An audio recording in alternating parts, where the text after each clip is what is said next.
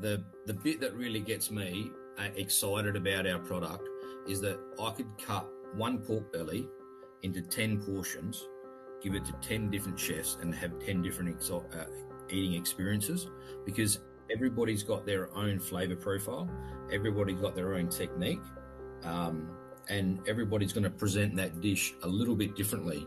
This is The Crackling. I'm Anthony Huckstep. Family and connection is at the heart of everything we do and feel as people. We fight for the very best lives for our children, feel unbridled love and acceptance by those close to us. After years of owning his own construction company, Jason Stephenson is spending too much time away from the family and feeling burnt out. Wanting a greater connection to his family and the region he lives in, he invested in a pig farm and began to revolutionise pork production down under. Jason, you're in a region that's known for extraordinary seafood. What makes it so special for farming pigs? Well, um, the pigs themselves that we breed are, are, are, a Berkshire pig, so they're um, very um, very well situated to be outdoors and on the ground. Like they're a, a breed that's that's been their mainstay. So the the land over here is is well adapted to that. Um, so I guess that breed realistically as opposed to your, your conventional pig does well outside. It doesn't get sunburnt. It's it's been doing what it's doing generationally. It, you know, we pretty much almost run our pigs as a as a we say we're true free range because they've they've got a lot of land and they um they're almost living like a wild existence, I suppose. So yeah, it works really good. Did you specifically uh, choose that breed of pig for the conditions that you have there in the Eyre Peninsula?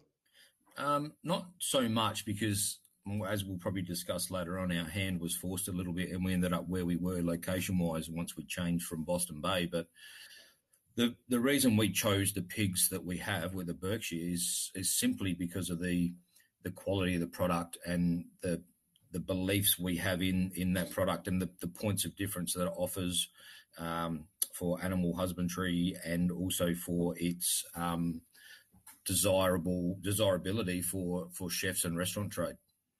You just briefly touched on the fact that you were in Boston Bay and that's where it all sort of started. Can you take us back to that time? Because you weren't always a pig farmer. You were no, I, still am. Yeah. Well, I'm still own a building company. I'm a carpenter by trade, and um, to you know get some work life balance um, and realistically side shift from the building into farming full time. We we bought a small 90 acre property above Boston Bay, so just near the Boston Bay Winery and overlooking obviously where um, Andrew Puglisi um, grows his mussels. And um, so we went for that regional branding of Boston Bay, which was synonymous for some award winning product, rather than the Port Lincoln, which was, like you suggested earlier, too heavily invested in, in, in seafood as, as a provenance.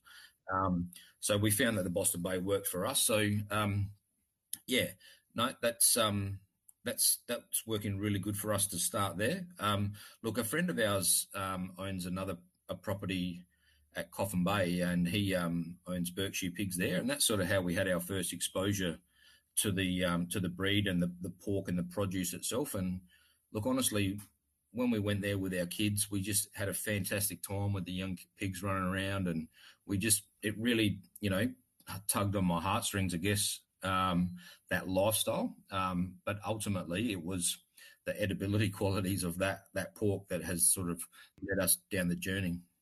You mentioned that you still have a building company and you started pig farming for a work life balance. Take us back to that time and and that decision that you made and why you felt the need to try and find some balance.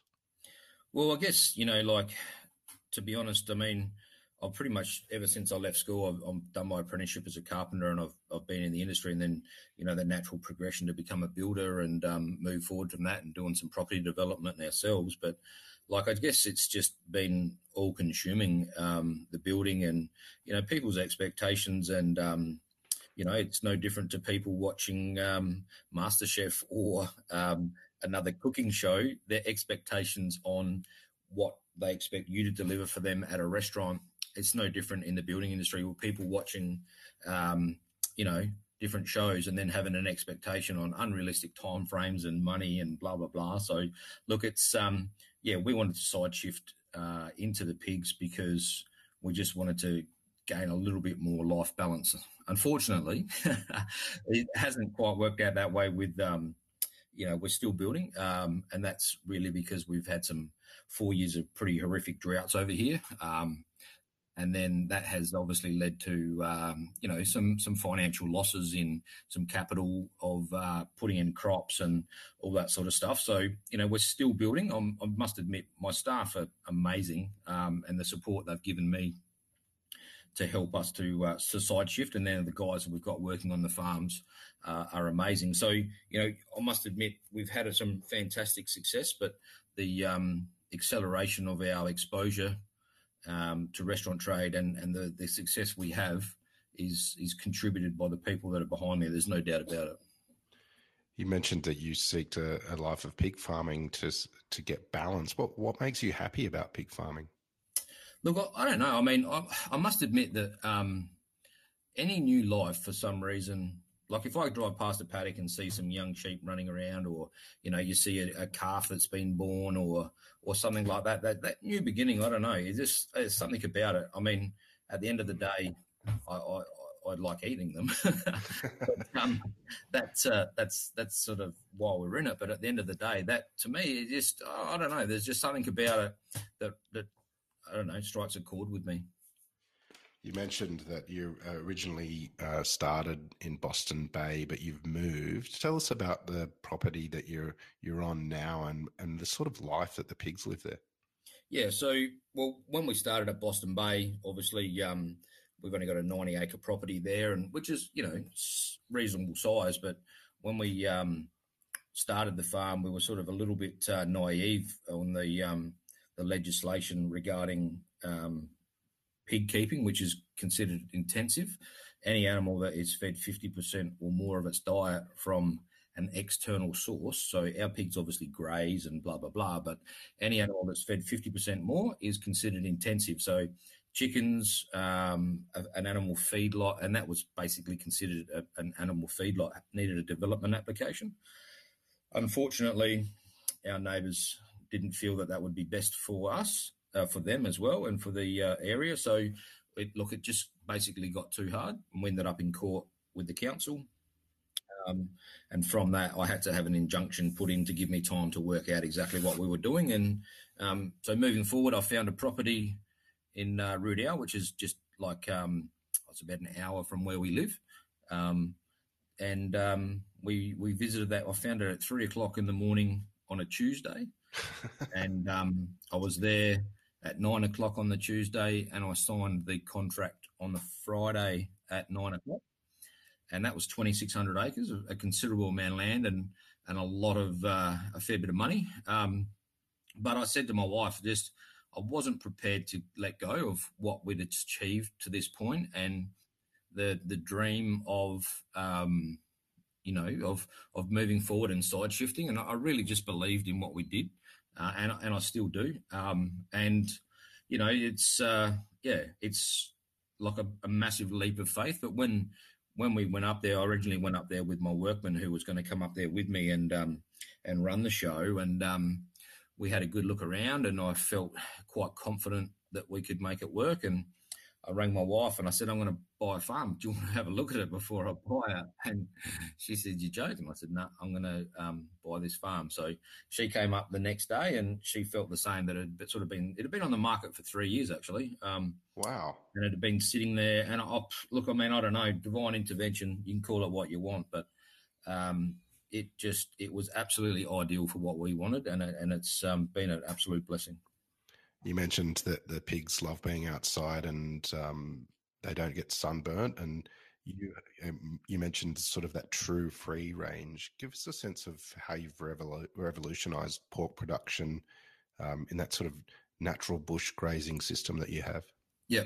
Well, look, I mean, a lot of people say that, you know, we're quite innovative and, you know, on the cutting edge. And I say, actually, I think we're almost going back the other way. Like, um, when you when you look at infrastructure costs of shed production, um, you know all the stuff that goes into that, the economics behind the business. Like the, the fencing system that we have is quite efficient. It's quite cheap. You can do a lot in a short amount of time. Um, the, the pigs themselves, you know, like I said, being black, um, they they don't get burnt. So everything sort of just molds together to work in a system that seems to really just um, mesh. But like I say, it is so far from cutting edge. It's almost, um, you know, at certain times when we want to round pigs up and after a specific size, we can't always get what we want because we have to convince them that they have to go into the corral where we can draft them off. But so it comes with its own challenges. But I think the lifestyle of the pigs get to live and the the ethics behind the business really um, stand up on on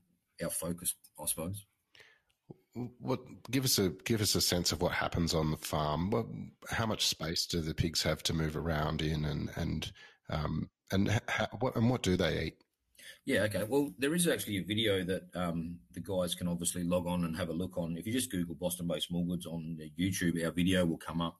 And when they really say a, a you know picture speaks a thousand words, this shows really how we farm. But if people do watch that and then they sort of listen to my explanation, that they'll get a bit of a, a bit deeper insight into the way we farm. But our, our pigs live in very large communal groups, so you've got probably anywhere from forty to uh, 45 sows living with three or four boars in like a in large family groups um, in in paddocks. And um, so those pigs basically live like that full time. Um, there's no hard shelters. There is shelters for the pigs but they're all obviously three sided so that they can come and go as they please. No concrete. Um, so those pigs basically live in large communal groups. Um, and majority of those paddocks are very um, heavily timbered, so there's um, a lot of scrub in them. So what basically happens is those pigs just live their life. They um, mate up, obviously, and when it's time to have a baby, if they so choose, the, the mums will go into one of the shelters with hay in it to create, you know, a nest, and then basically they'll have their um, have their babies in there. But nine times out of ten, they'll go further away from the community, um, under a tree, pull up some bits and pieces, maybe take some hay or some, you know, different weeds from around the place and, and make a nest and then just have their babies out in the open or under a tree. Um, so that real natural sort of thing. And then what they'll generally do is within four to five days of doing that, they'll stay there with the with the babies, um, come down to feed, but generally the babies will stay where they are, and then they'll come back and join the general community when they're sort of at an age that they're um, you know ready to thrive. So it's a it's a very unique system in that respect. So when it's obviously um, you know, we got the conditional seasons right. We we broadcast seed through those areas, and then obviously you're getting natural grasses come up, and then they'll get some barley shoots. But we, we basically feed the pigs every day on on barley that we grow on the farm, um, and then um, we therefore then yeah supplement their grazing. But I must admit, um, after four years of drought, it's um, by no means as uh, as as picturesque as it has been, but um, that's uh, that's the realities of, of farming. What sort of impact did that drought have on on you and and the pigs over the last couple of years? Yeah, well, I mean, realistically, um, we've obviously grown enough food. I mean, we crop two thousand acres of our own land, so we've got you know headers, tractors, spray rigs, you know all the bits and pieces to put in and harvest and, and maintain our crop. Um, we can then harvest that product and then store it and then on feed. So, I mean, the return on the investment to put that crop in has, um, you know, led to probably, I don't know, around a $70,000 loss just on that part of the business model a year for the last four years. So it's, it's been, um, you know, it, oh, look, after last year, I must admit it was, I, I was getting towards, um, you know, December and I, I was really losing hope, to be honest. I mean, it's, it's been, you know, with with COVID and then having the seasonal conditions change like they have been, it's been bloody tough. But um, you know, I guess uh, as a Aussie battler, you, you, keep moving forward. But um, it, you know, it, the, we haven't been able to realise the profitability that that is there, and and um, I must admit though that means that that the business has still been quite viable. So that when we actually do get the conditions that work, we'll we'll definitely reap the benefit of that. Um, but it really hasn't impacted the pigs too much. The the I have spoken to a lot of people that farm like we do, and they've noticed a, a considerable um, lessening of of their progeny from their animals. And I, I do believe that you know, like a kangaroo will uh, an abort a fetus or you know eject a joey if the key conditions seasons aren't correct. And I think that the pigs, you know, through some sense of their own, know there's not as much grazing available as even though they get ample f- supplement feed, but the, the numbers just haven't been there this last few years, and a lot of people are saying the same thing. So, you know, we we're dealing with environmental factors that um, the big boys in the in the sheds are, are probably not. Um, but you know, it, it's definitely been tough. That's for sure. Take us through the life cycle of a pig on the farm from when they're born to sort of when they're ready for market. Can you give us a sense of what time that is and and um, what sort of weight they go to market?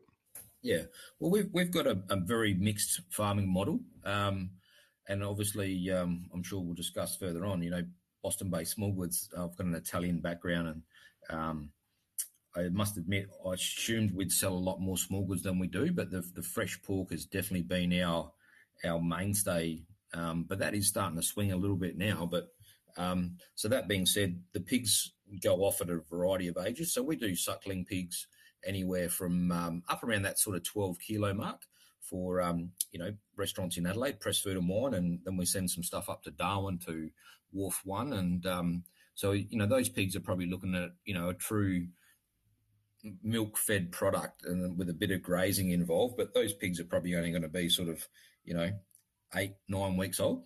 Um, we have done some stuff to Magill Estate where those pigs were, you know, I reckon they were only three kilo, um, you know, like a big rabbit, really. Um, and, um, you know, they were really literally just pure milk fed straight off of mum, no more than probably three weeks old. Um, and then the model changes depending on what restaurants are chasing. Um, so our pigs would realistically be looking at uh, at least 30% longer to get to market size than your conventional pig, considering the amount of area they have, what they actually, um, the conversion rates, but also what they, the amount of energy they expend running around because they've got the room. And so um, our, our, pigs take a lot longer to get to market. So something that I generally like to harvest around the, the 70 kilo dress weight would be pushing about nine to 10 months old, whereas your conventional stuff would only be about four to five.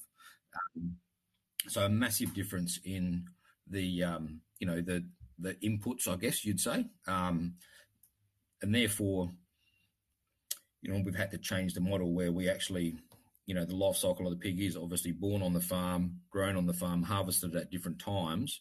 But then because we basically own our own butcher shop, we we break up those pigs and then direct market them direct to restaurant trade.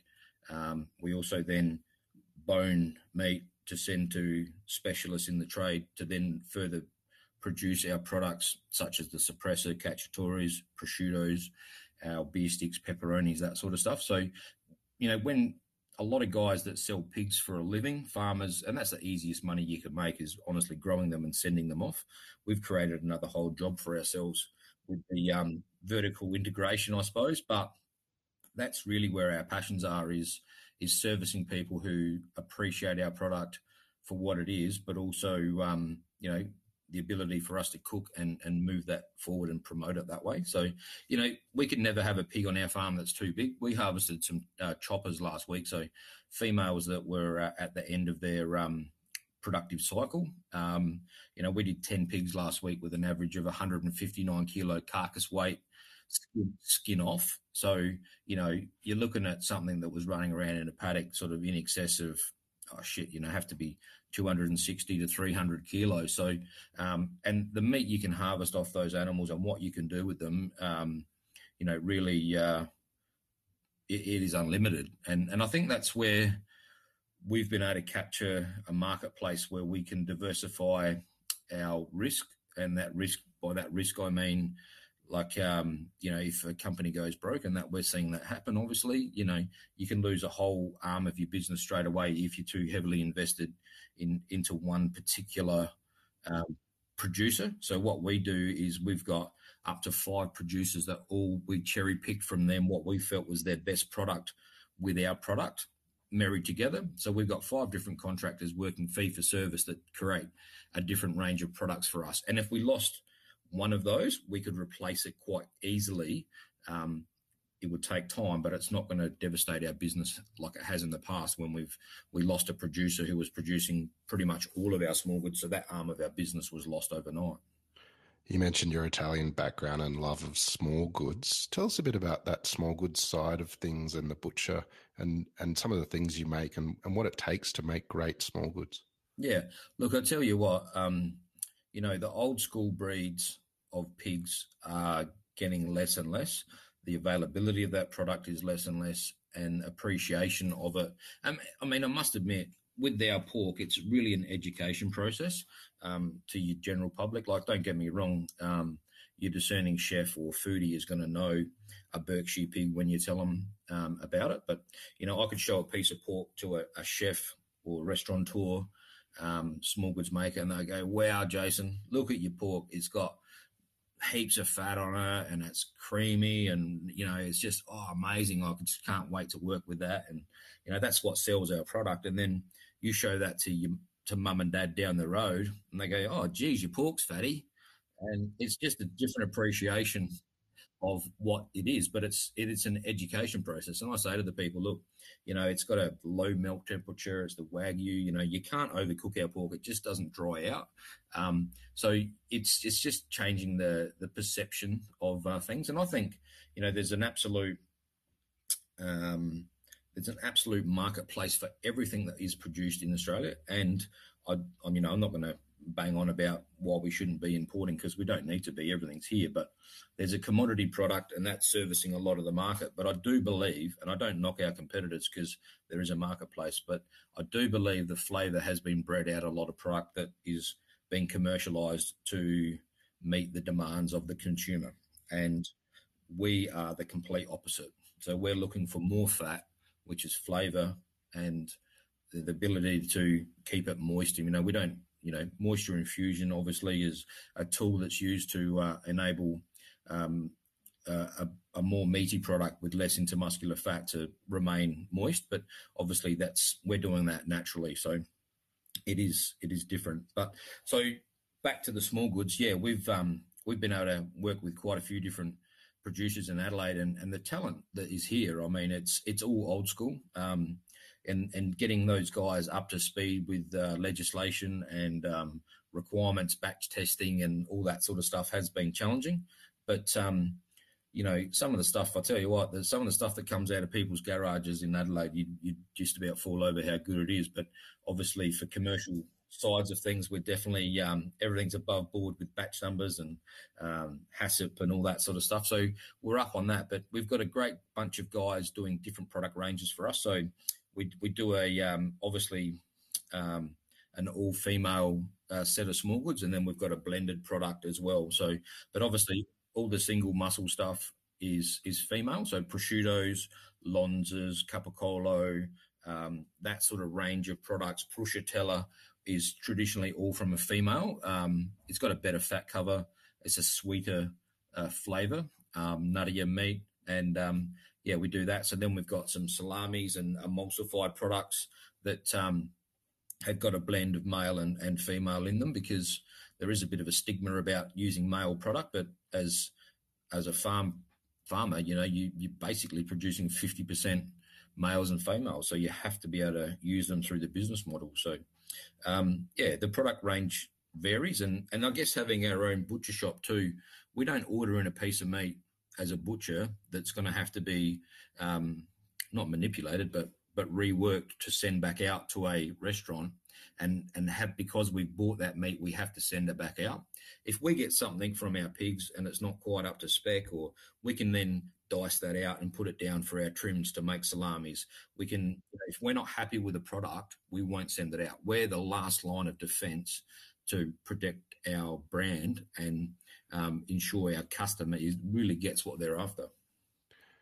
You mentioned your love of small goods, but the um, popularity amongst chef, the chefing fraternity of the of the fresh pork. Um, h- how hard was it to get traction with restaurants when you were starting out? Look, I, I must admit, um, my uh, good friend Andrew Davies, um, absolute legend that he is.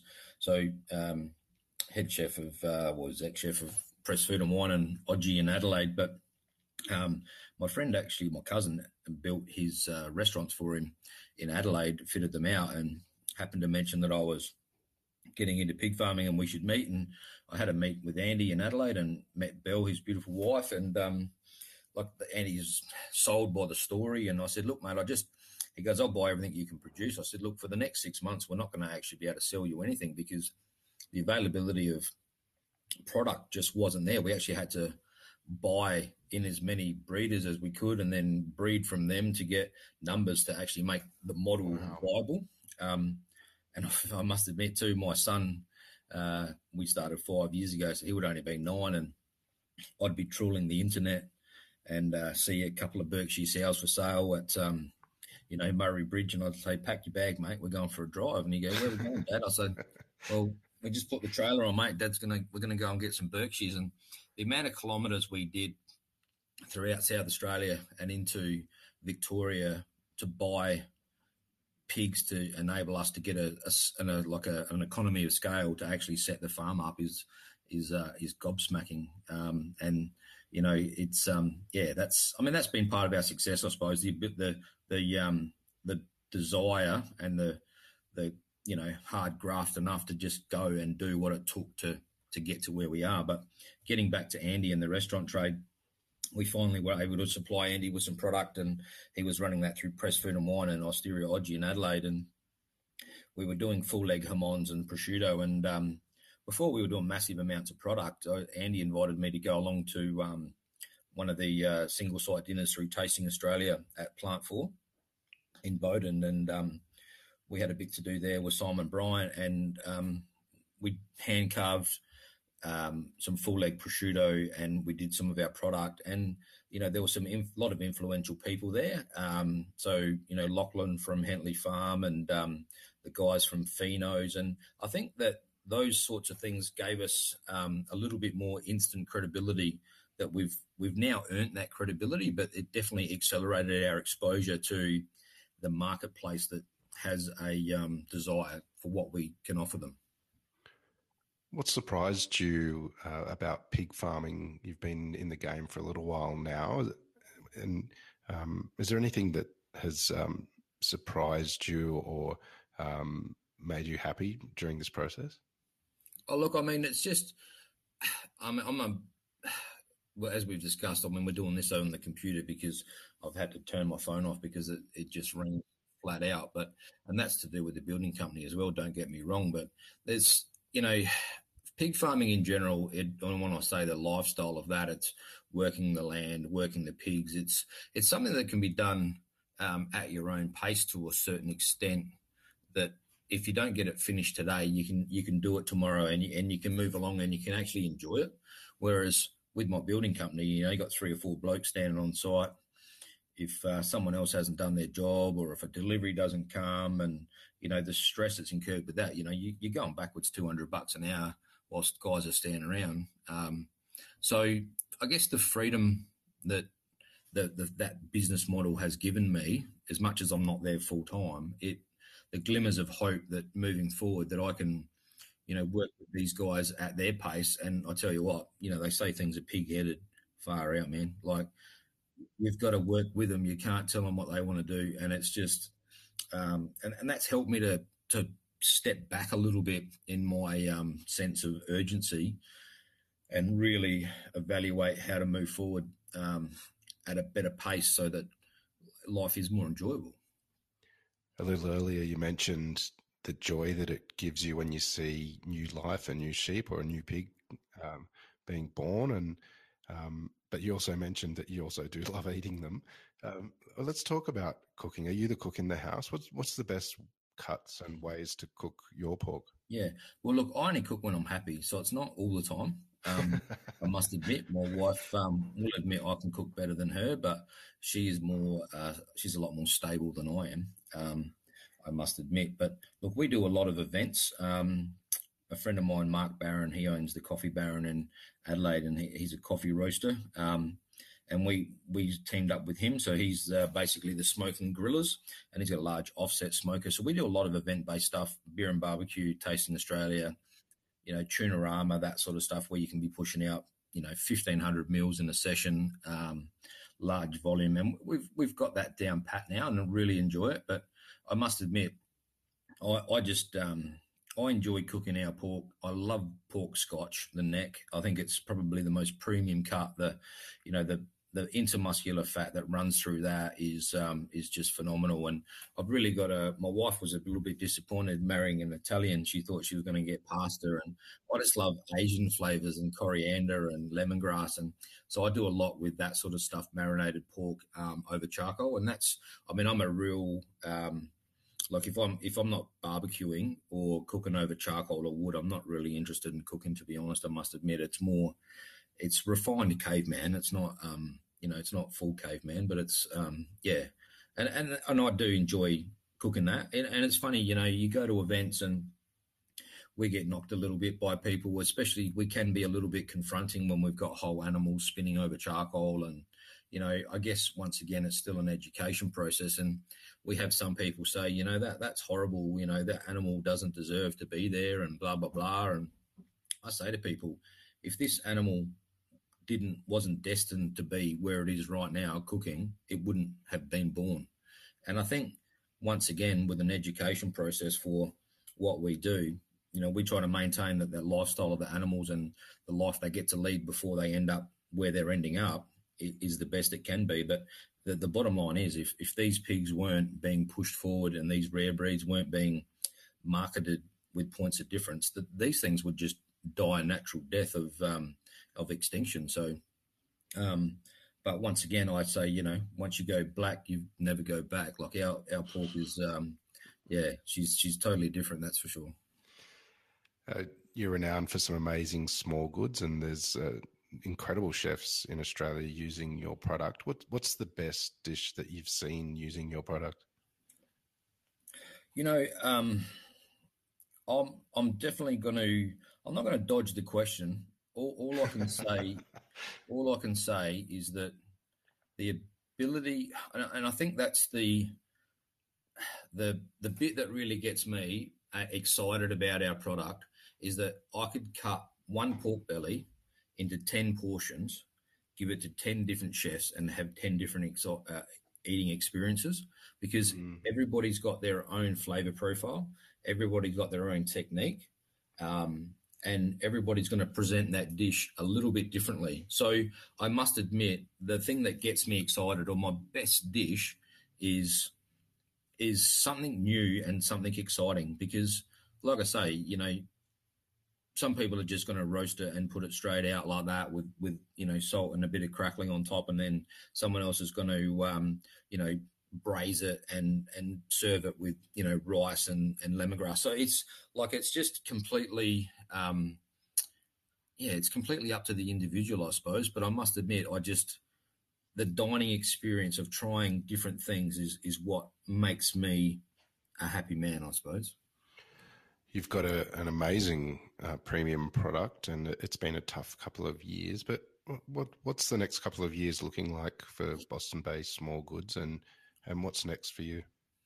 Well, I guess COVID has, has taught us a lot of lessons that uh, diversification is, is, a fantastic business model. And, um, you know, like I say, we, we went from heroes to zeros overnight when the restaurant trade closed. And, um, mm. you know, I sympathise with everybody that was involved with that. And, um, you know, we, we still had to feed our pigs and we still had to um, maintain them and we still had all the everyday bills. We never had the income, but, you know, thank you for the job support. I'll put my hand up for that one.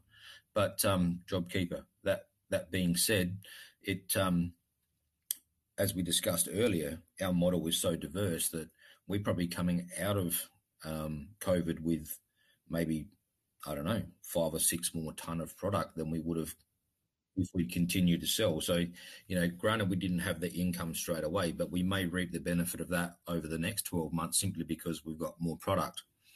Um, so, yeah, it's been tough, but it has made us diversify. We, we went into a model where we were actually harvesting slightly smaller animals around the 50 kilo mark and cutting them and portioning them down into a 10 kilo family box. Um, we would then, you know, obviously that had some uh, a roast in it. It'd have some loin chops, a piece of pork belly, some shoulder chops, some of our sausage range. We would pack that down into sort of, you know, packs of four chops or whatever it might be, and then freezing those. And we were doing a 10 kilo box to families for $140. Um, so that was our product, basically portioned, packed, frozen, ready for mum and dad to pick up for $14 a kilo. Um, now the uptake on that was was pretty uh, sensational um, locally. Um, we sent a bit to Adelaide, but you know within our community, the the people really got behind us, and they knew we were we were doing it tough, and um, you know the support for that was interesting. So that's something we have continued to do because you know our product is still desirable for mums and dads that people that um, like our product locally. But yeah, we've um, we've then gone into some shelf stable product. So we're actually doing some single serve beer sticks and pepperonis now that are, are six months unrefrigerated. So um, they're in a 50 gram serve and we can basically post them anywhere in the country. So, you know, service stations, tackle shops, cafes, um, liquor shops. It's, it's just an endless um, opportunity for us to market that product to people. Um, so that's that's come out of COVID. Um, you know, we maintain that that product is a zero lips and assholes policy. So we're using bone shoulders and bone legs, and and the product that we're actually pushing out from that is is amazing, and it eats really well. And surprisingly, the Berkshire, you know, it just yeah, it's it's all there. So um, that's also led us to do a, a label that's called the collaboration. So what we can actually do is take two bottles of wine from any winery around the country or around the world, theoretically, put it with 50 kilos of our meat and do a small batch run under the Boston Bay Smallgoods collaboration label, which is a red wine, cracked pepper, and garlic. Now we can then send that back to that individual winery who can then retail that back to their customer base through their cellar door or you know form it into gift baskets so right now the mainstay of the product that we sell to supermarket trades is actually got the Boston Bay Shiraz in it because obviously it just makes sense to team up with um, some regional branding. So that product is gaining some real good traction, but it just gives us an opportunity to partner with anybody that wants to do a collaboration with us to enable that product to then go back into their cellar door or or you know we can do an event with a with a massive pub or, or any winery that wants to then have a uh, product made then we can team up with them and, and do that. So, you know, it's really made us put our thinking cap on um, and work out how to move forward, diversify the model, and then, you know, COVID proof the business moving forward. Your goal to be a pig farmer exclusively, how far off is that, do you think? Is there a time that you see in the future where you can let go of construction and, and just work the land? Absolutely. I mean, it would be this afternoon if the planets aligned properly. I can tell you. um, I would literally walk out the door and not look back. But unfortunately, you know, yeah, it's the finances and stuff.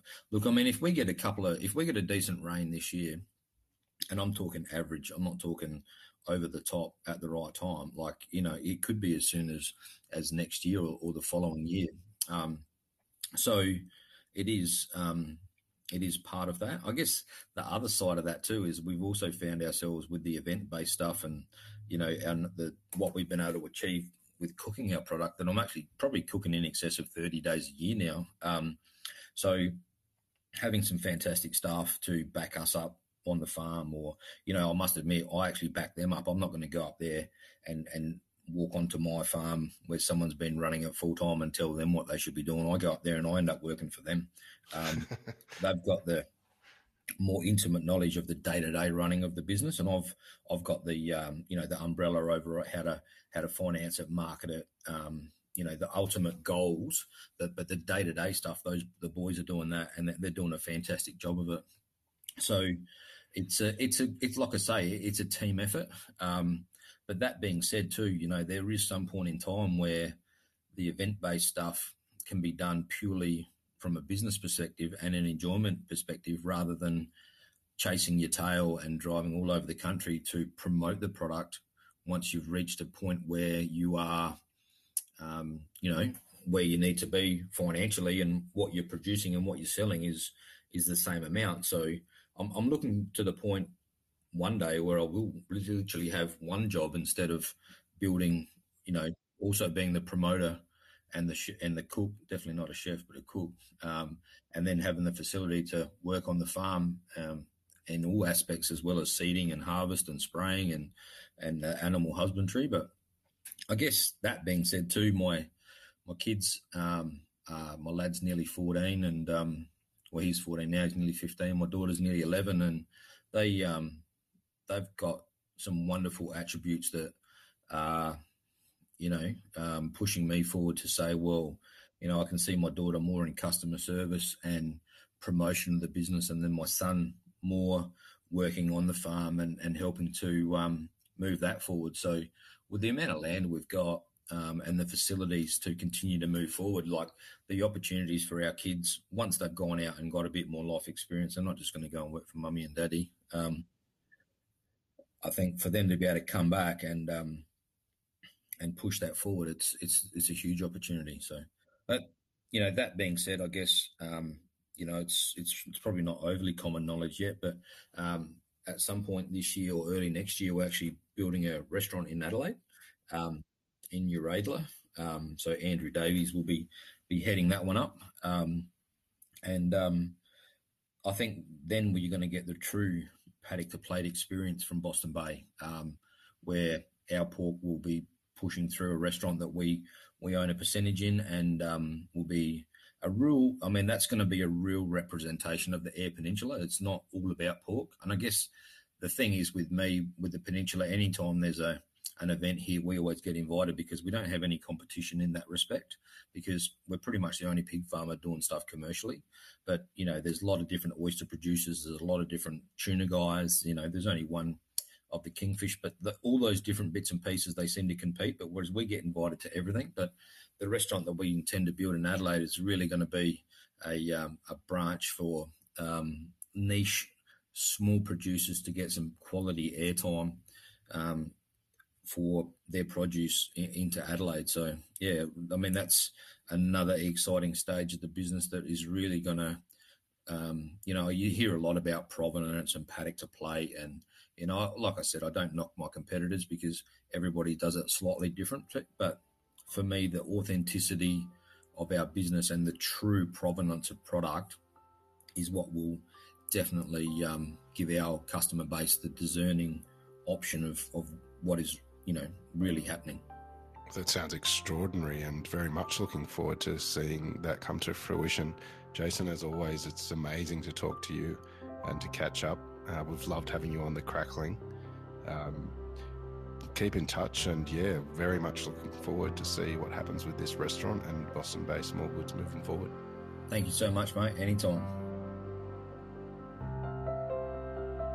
This is The Crackling, a Deep in the Weeds production in partnership with Porkstars. I'm Anthony Huckstep. Stay tuned as we catch up with some of Australia's best chefs and pork producers to discover what makes Australian pork so special.